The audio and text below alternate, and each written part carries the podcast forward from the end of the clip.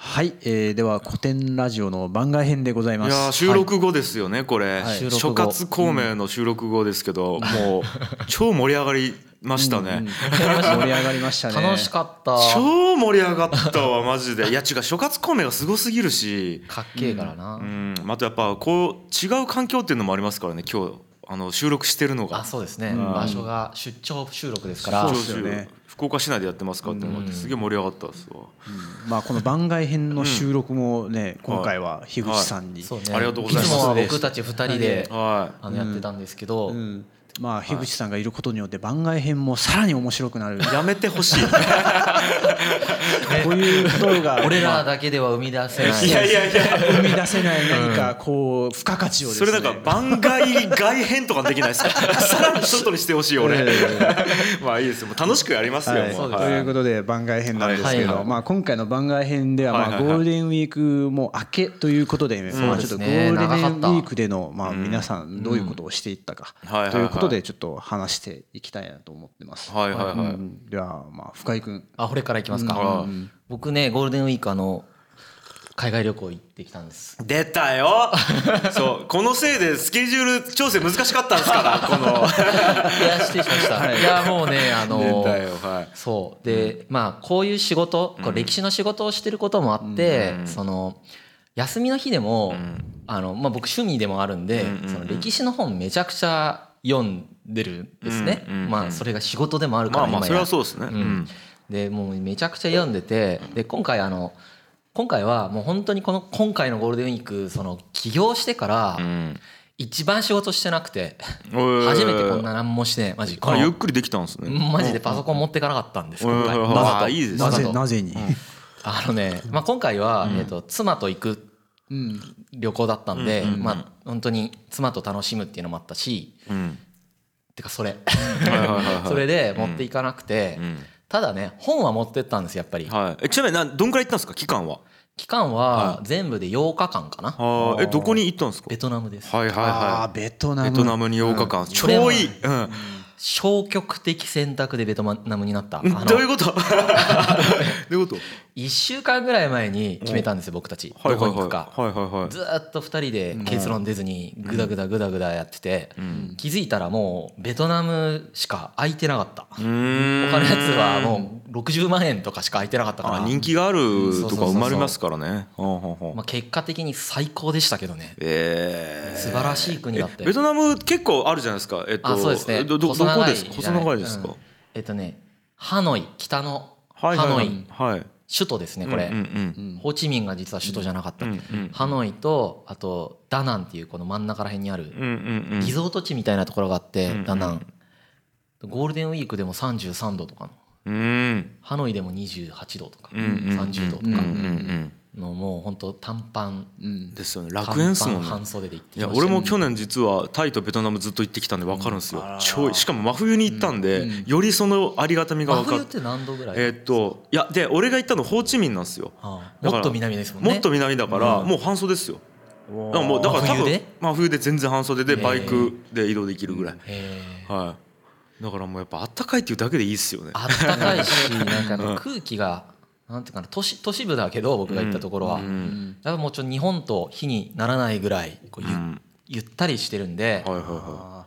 い、もうめちゃくちゃ本読んでやろうと思ってたけど、はい、なんか全然何もしてないえー、え何やったんですかままず海あるんでしたっけ海ありますだけど、ね、まあ、僕たち夫婦海とか全然好きじゃないんで あのひたすら街の中を歩き回りまくって、うん、こうなんかこう僕趣味がほらあの異文化知ることが一つ趣味だから、日常生活見たいんですよ海外行ったら、わかるわかる、うん妻と行ったのに、だから僕いつも妻とじゃなくて一人で海外旅行行ってぐるぐる歩き回るっていうのを中国とかでやりまくるんですけど、まあ妻と行っても結局やっちゃっていろんなところ歩き回って、民家とかのをこう見たりとか、どんな生活してるんかなとか、そのリアルな生活感みたいなものをこう見に行ったね。、えー、どこが衝撃とか受けた、はいあったよ、うん、あのみんなねまずみん,、まあ、みんなじゃないけど、うん、僕が通ったその通りの人たちの家は昼間ドアが開けっぱなしなんですよ、うん、玄関そうっすよねベトナムそうっすよね、でそのドアが入った瞬間にリビングルームがあるんですよ、うん、だから日本だったら玄関があって、うん、廊下があって、うん、その先にこう部屋があるじゃないですか、うん、もう玄関も廊下もなく、いきなりリビングルームがあって、でドアがもう開けっぱなしなんで、そのソファーでくつろいでる家族と家族みんなでなんかこう「ドラえもん」見てるのとかがもう丸見えなんです外から。なんかそのなんていうのこの境界線のなさみたいなところは内と外の概念のなさみたいなものに、あそう内と外の概念って俺日本人だからあったんだってすごい思ってであと多分あの暖かいっていうのもめちゃくちゃ影響してるんですよ、そもそも多分あの昼開けっぱなし、開けっぱなしにしたのは暑いからだと思うんですけど確かにそうでしょうね、うん子供とか遊んでるんだよ2歳とか3歳の子供がそうやって開けっぱなしのこのリビングで、はいはいはいはいすっごいなんか意外と僕それがすごい衝撃で、うん、あなんかこんなになんか外とうちのなんていうか概念が違ったら全然こう人生違うだろうなと思ってんなんか飯食うと夕食時とかに通ると外で飯食ってるんですよね、うん、そうそうですよねなんでなんかよく分からんけど、うん、みんな外のそのなんていうか路肩に出て、うんうん、路肩にテーブルと、その椅子並べて。家族でそこに座って鍋をつついてたりするのが、面白いなと思ってそれも多分暑いからだと思うんですけどね、だから本当、うん、そうですね暑いとそうなるんでしょうね暑いとそうなるんだと思いますよ、うん、あの死なないから、うん、外で寝てもね、そうなんですよ北海道で外で寝たらね死ぬから、死ぬから外出れないし、その閉じないといけないし家もしっかり、うんっていうのもあるような気がするなるほどねえなんかそれでマインド的にはなんかどういうことになったんですかいやまあそこで衝撃も受けたし、はい、もう本当にたった僕8日間しか行ってないくせに、は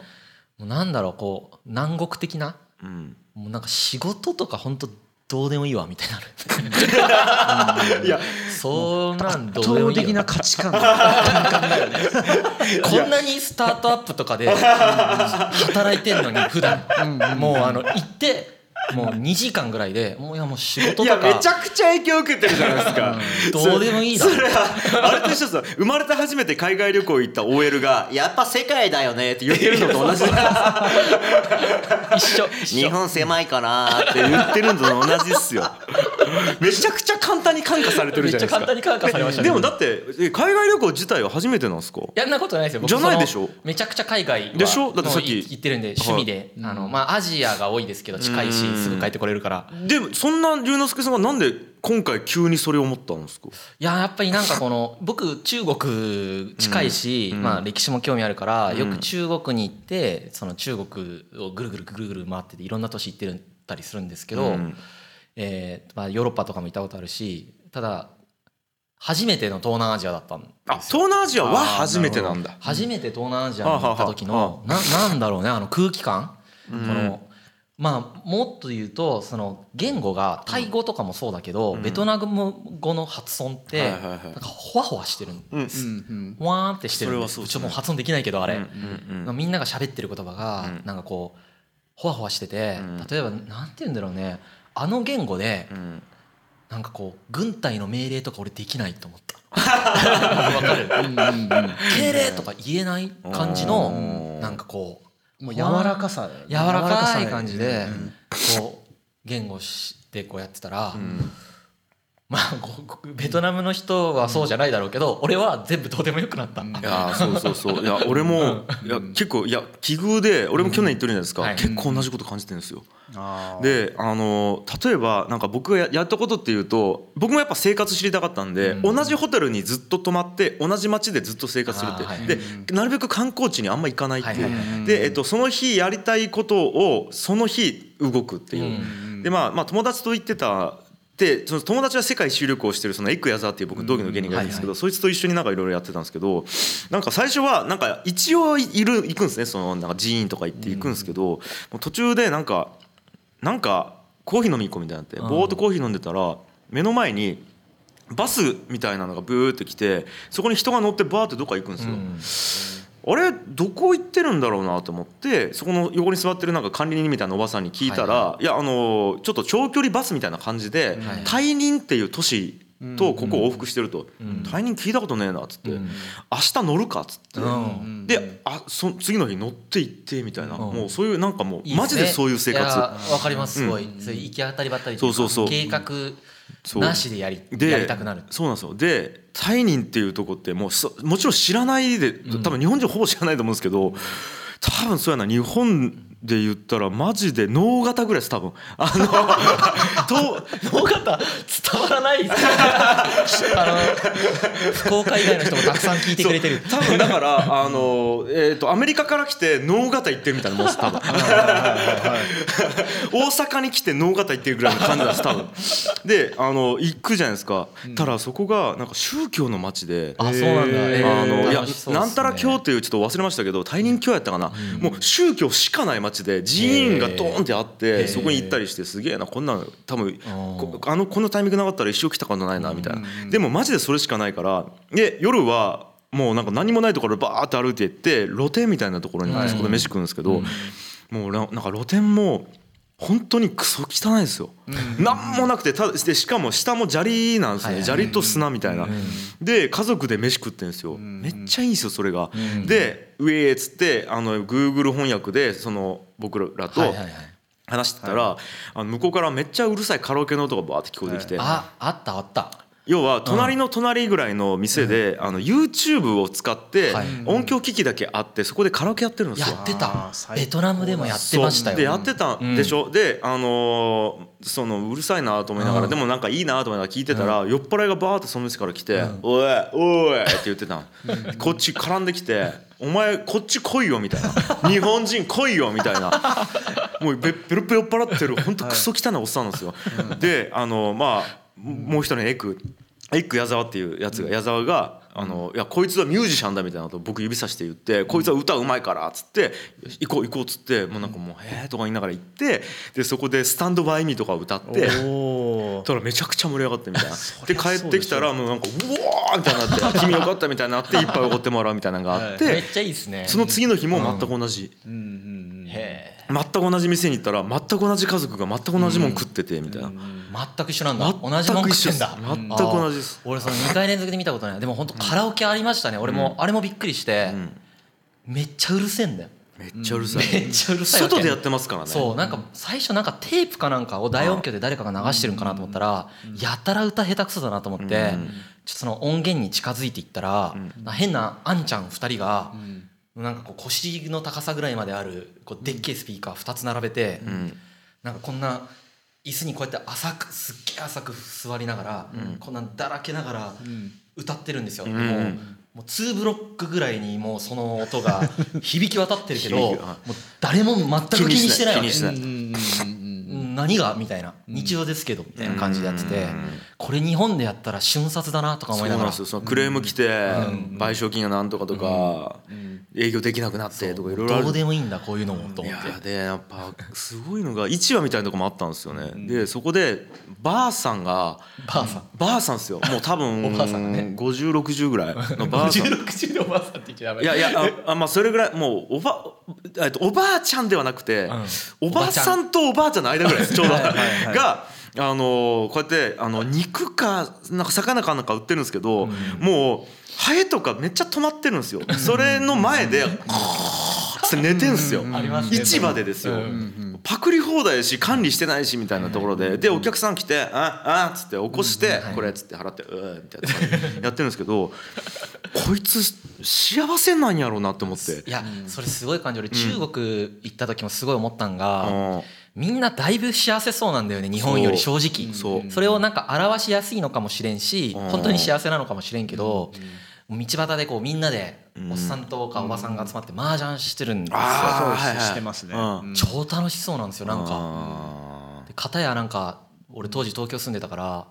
満員電車とか乗って周りの人顔見たらもうなんか全員死ぬ直前みたいな顔してるから 語弊あるけどそう感じちゃうんですね。いやもうめちゃくちゃわかりますよ。なんかやっぱねこっちの方がやっぱり幸せそうだなって思っちゃうもんそれ見ると。なんか行動とか制限されたりとか人の目からの判断が入るなんだろう範囲が、日本はやっぱ、まあ、よくも悪くも狭いですよね。中国、まあ、まあ東南まだ、まあ、東南アジアほど、まあ、そのまだ今今はもう外でガンガ ンカラオケはできないですけれども、まあ、全然もう人のなんかなんだろうね自分がいろいろ自由にやって何か注意されたら初めてちょっと気にするっていう感じですよね。最初からこう空気とか読まない読んだりとか、うん、のルールの従ってやるってことはないですもんね。そうなんすよ、ね、全然店員さんとかお客が来ない時に全然携帯とかで動画とか見てるゲームとかしてしてるしでそれ別にそれでいいんですよ。別になんかこうだって店って物を買うところだから、ちゃんと物さえ、ね、金は受け止めて物さえ渡してくれたらそれでいいんじゃないですか別に店員さんお客がいない時に何したって、まあ別にいいんじゃないですか、ね、過剰さいや、俺過剰サービスだと思うんですよやっぱり日本で、ででもやっぱり行ってサービス悪かったら腹立つんですね、俺は、でこれなるほどなと思ったのが僕台湾に旅行旅行じゃないなんかバンドやってる時になんか行った、えー、とあライブで行ったのか、台湾に行ったんですよ台湾の、えー、とフェスに出るってことがあって、そこでうんとコンビニ入ったんですよ、だからあのあったかい温冷蔵庫の逆温なあれあれ、あそこにソーセージ入ってたんで,、でこれくれっつって「はい」っつってパッて出したらつるってなんか手が滑って店員さんがボって下に落ちたんですよ、それ拾って紙袋に入ってほしいでどう思いますはいじゃあセブンイレブン行きました日本でそれされたら「出番だ!」ってなるでしょ絶対あります、ね、でも俺台湾でそれされたら「あオッケー」っつってなんかもらって食っちゃったんですよ後々考えて俺なんでこれ食うやろと思ったんですけ どでもなんかあまりに自然に渡されたから汚いとは思っていながら食っていいやったっけと思いながら超わかるそれでこれは僕が相手がうんと日本人だったら多分怒ってます怒ってますねめっちゃわかる俺もその感覚すごくあるあの相手が外国まあ中国人とかベあのベトナム人だったら絶対怒らないことに日本人だったら怒ってしまうみたいなのは感覚としてすごいあるんで、うん、あれなんなんですかいやこれだからや期待しちゃってるんかな期待しちゃってるからです環境が違うから、はいだから想像レベルが高いから、そこを超えてこないとムカつくんムカつくんですよ期待してるからねだと思います、それがだから期待値が高すぎて、本当に窮屈なんでしょうねそういや本当にそうだと思いますよななんかだだって今の日本だってあの昔って貧乏いくら貧乏な、あえ貧乏な家庭ってエアコンないし車持ってないし、うん、あの食事も本当になんか、うん、もう白飯しか出てこないみたいな、うん、煮干しと白飯みたいなのあったじゃないですか、今どんな貧しい家庭でもそれないじゃないですか、ね、これって多分もう基準値の違いだと思うんですね。すねとかなんかいろんなそんなのがあったりとか、まあ、悪くもですな、あれの話ですよなんか、あの金持ちが島に行った時の釣り人の話あるじゃないですか。なんか釣り人になんでお前釣りしてるんだってなったら、フィリピンかなんかそうそうそうなんかよくある逸話ですよなんかちょっと忘れました けどあれあれ一応言っとくと、はい、忘れましたね、う なんだっけ確か、あのー、お前暇だろ」っつって、はい、でお前そんな時間があるんならビジネス立ち上げて金持ちになったら、お前今の時間有効活用して金持ちになれっつったら、でどうそれじゃあ金持ちになってどうしたいんだって逆に質問されたと、社長に。たら社長はうんあの君の暮らしのように悠々自適に釣りをするような、ゆったりとした人生を送りたいって言ったっていう話なんですけど、だからもうそれやってるから、これ以上働かなくていいよって言われちゃったっていう働けば働くほどいいって思ってる文化と、全然そうじゃない文化のその相違点みたいな話でしたね。まあ、あの俺から言わしたらいろいろ働いた時点でいろんな人にこう利益残してるから社長は社長で一周してそこにたどり着くのはいいっていうのはまあもちろんある上でこれ是非じゃなくてえっとなんていうんですかねそういう話があるっていうなんか働くことってそういう東南アジアとかに行くとあくまで価値観とか生き方の一つだなと思いますよね。そうよね能力を上げるとかさ、成長するとかもさ、やっぱり概念の一つでしかないなって概念の一つでしかないです思いますね選択的価値観だなって思ってて、なんか成長したいみたいなこと別に、うん、ベトナムにいる間はいやベトナムの方多分思ってる方たくさんいらっしゃいますけど、うん、あんま思わなかったですねあの時は、まあ、その休みで行ってるからっていうのはもちろん多いとでっかいと思いますけど、うん、やふ そういう雰囲気させてくれるんですよね多分、うん、でなんかあとこれエッグ矢沢が言ってたんですけど、やっぱり、えーと、とバカが多いと。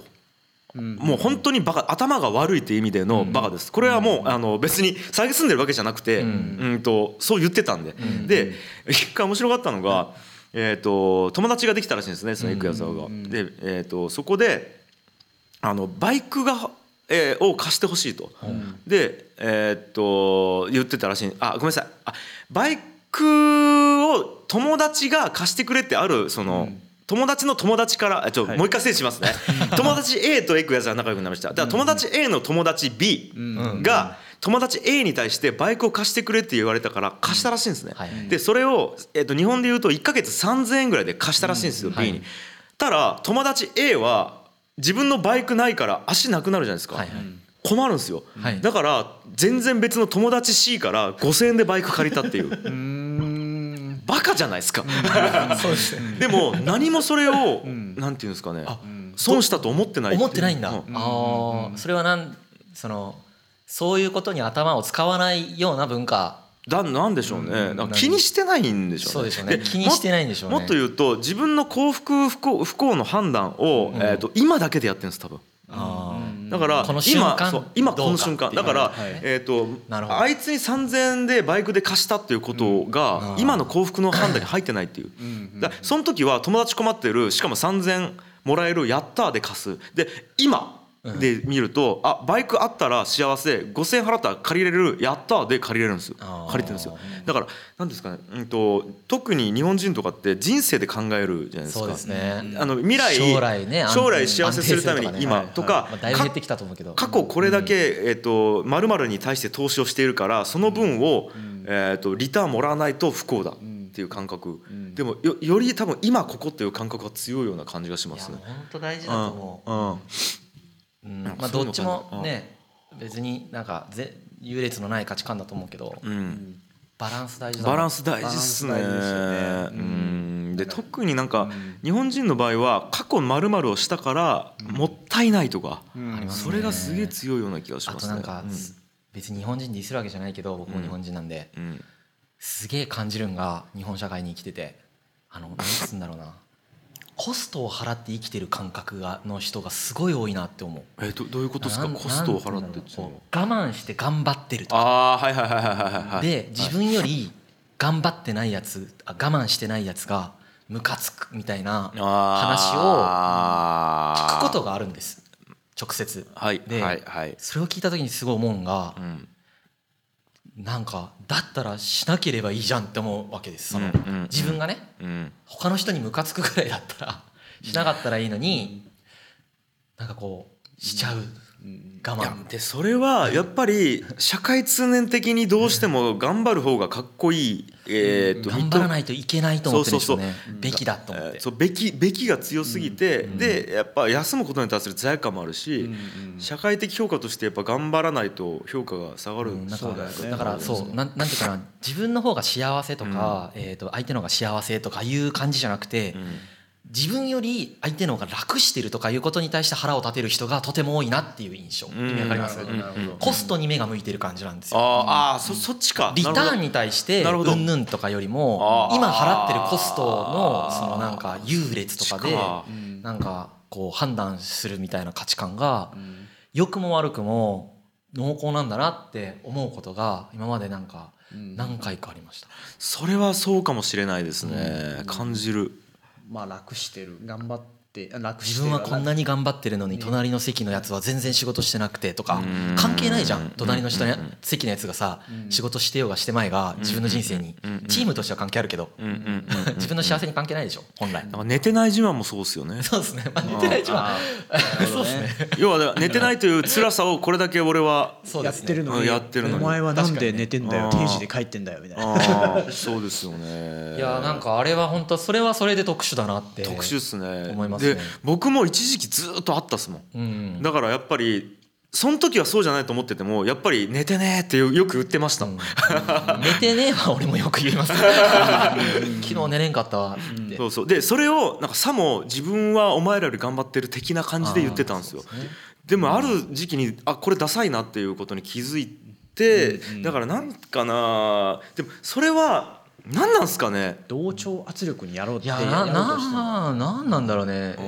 ヤンヤンってそういうの全然ないいや日本ではやっぱ気にするよあやっぱ気に自分よりも別に頑張ってない人がいてもああ別にその人が今がそれが幸せな状態だったら別にいいじゃんって思うけれども、うん、こう人からそういうふうにお前なんだろうこう頑張ってなくないって言われた時日本にいる間はちょっとやっぱ気にするよ社会に仕事をしていく上ではね。なんかあれかもしれないですねその可愛いっていう文化の話って俺このラジオでしましたっけしてないえっと日本人は可愛いのが好きで外国人は強いのが好き、っていうのは、えっと、日本人の方が弱い存在が助けられるから得だったっていう話で、えっと、なんか例えばうんと。なんていうんですかね日本人って弱いと助けられるから人気があって生存率が上がるって、うんうん、で、ね、海外は強い方が、うん、えー、なんですか単純に生存率が上がるから強い方がかっこよくだからガチムチ系がゲームのキャラで多いのは海外だからやし、ね、日本はひょろっとしてるっていう話があると思うんですけどなんかそれもコストを払ってるって弱い存在に自分がなることによってそれもつながってそれもなんかちょっとあるような気がするな。なんか、そっか、なんかそれで思ったけど、そのコストを払ってる感覚って、はなんだろうあの農業してると、リターンがさ、必ず想像を超えることがないじゃん。あだから決まってるわけ、あのインカムインカムが収入が、はい、だからコストに目がいくのかもしれないどれだけ節約するかっていう方に目が向いちゃうからでから、まあ、別にのあの農耕民族なんか世界中にいるんだけど、えー、特に日本人がなんでそうなのかって俺もまだ分かんないけどそこはあるかもね。でさっき言ったその可愛い方が生存戦略として強いっていうのも、強いよりも可愛い方が強いっていうのも、外的要因がないからそうじゃないですかそれがその、周りから責められる環境であれば当然強い人間の方が戦争戦略としては強い、だけど、外的要因がないでこのコミュニティで生きていくしかない、でコミュニティで強いよりも可愛い方が、助けられる助けられるから生き残れるっていうのはそうなのかもしれない、ね、これは面白いな収入が限りだって実際日本のか日本って、まあ、僕も昔そうでしたけど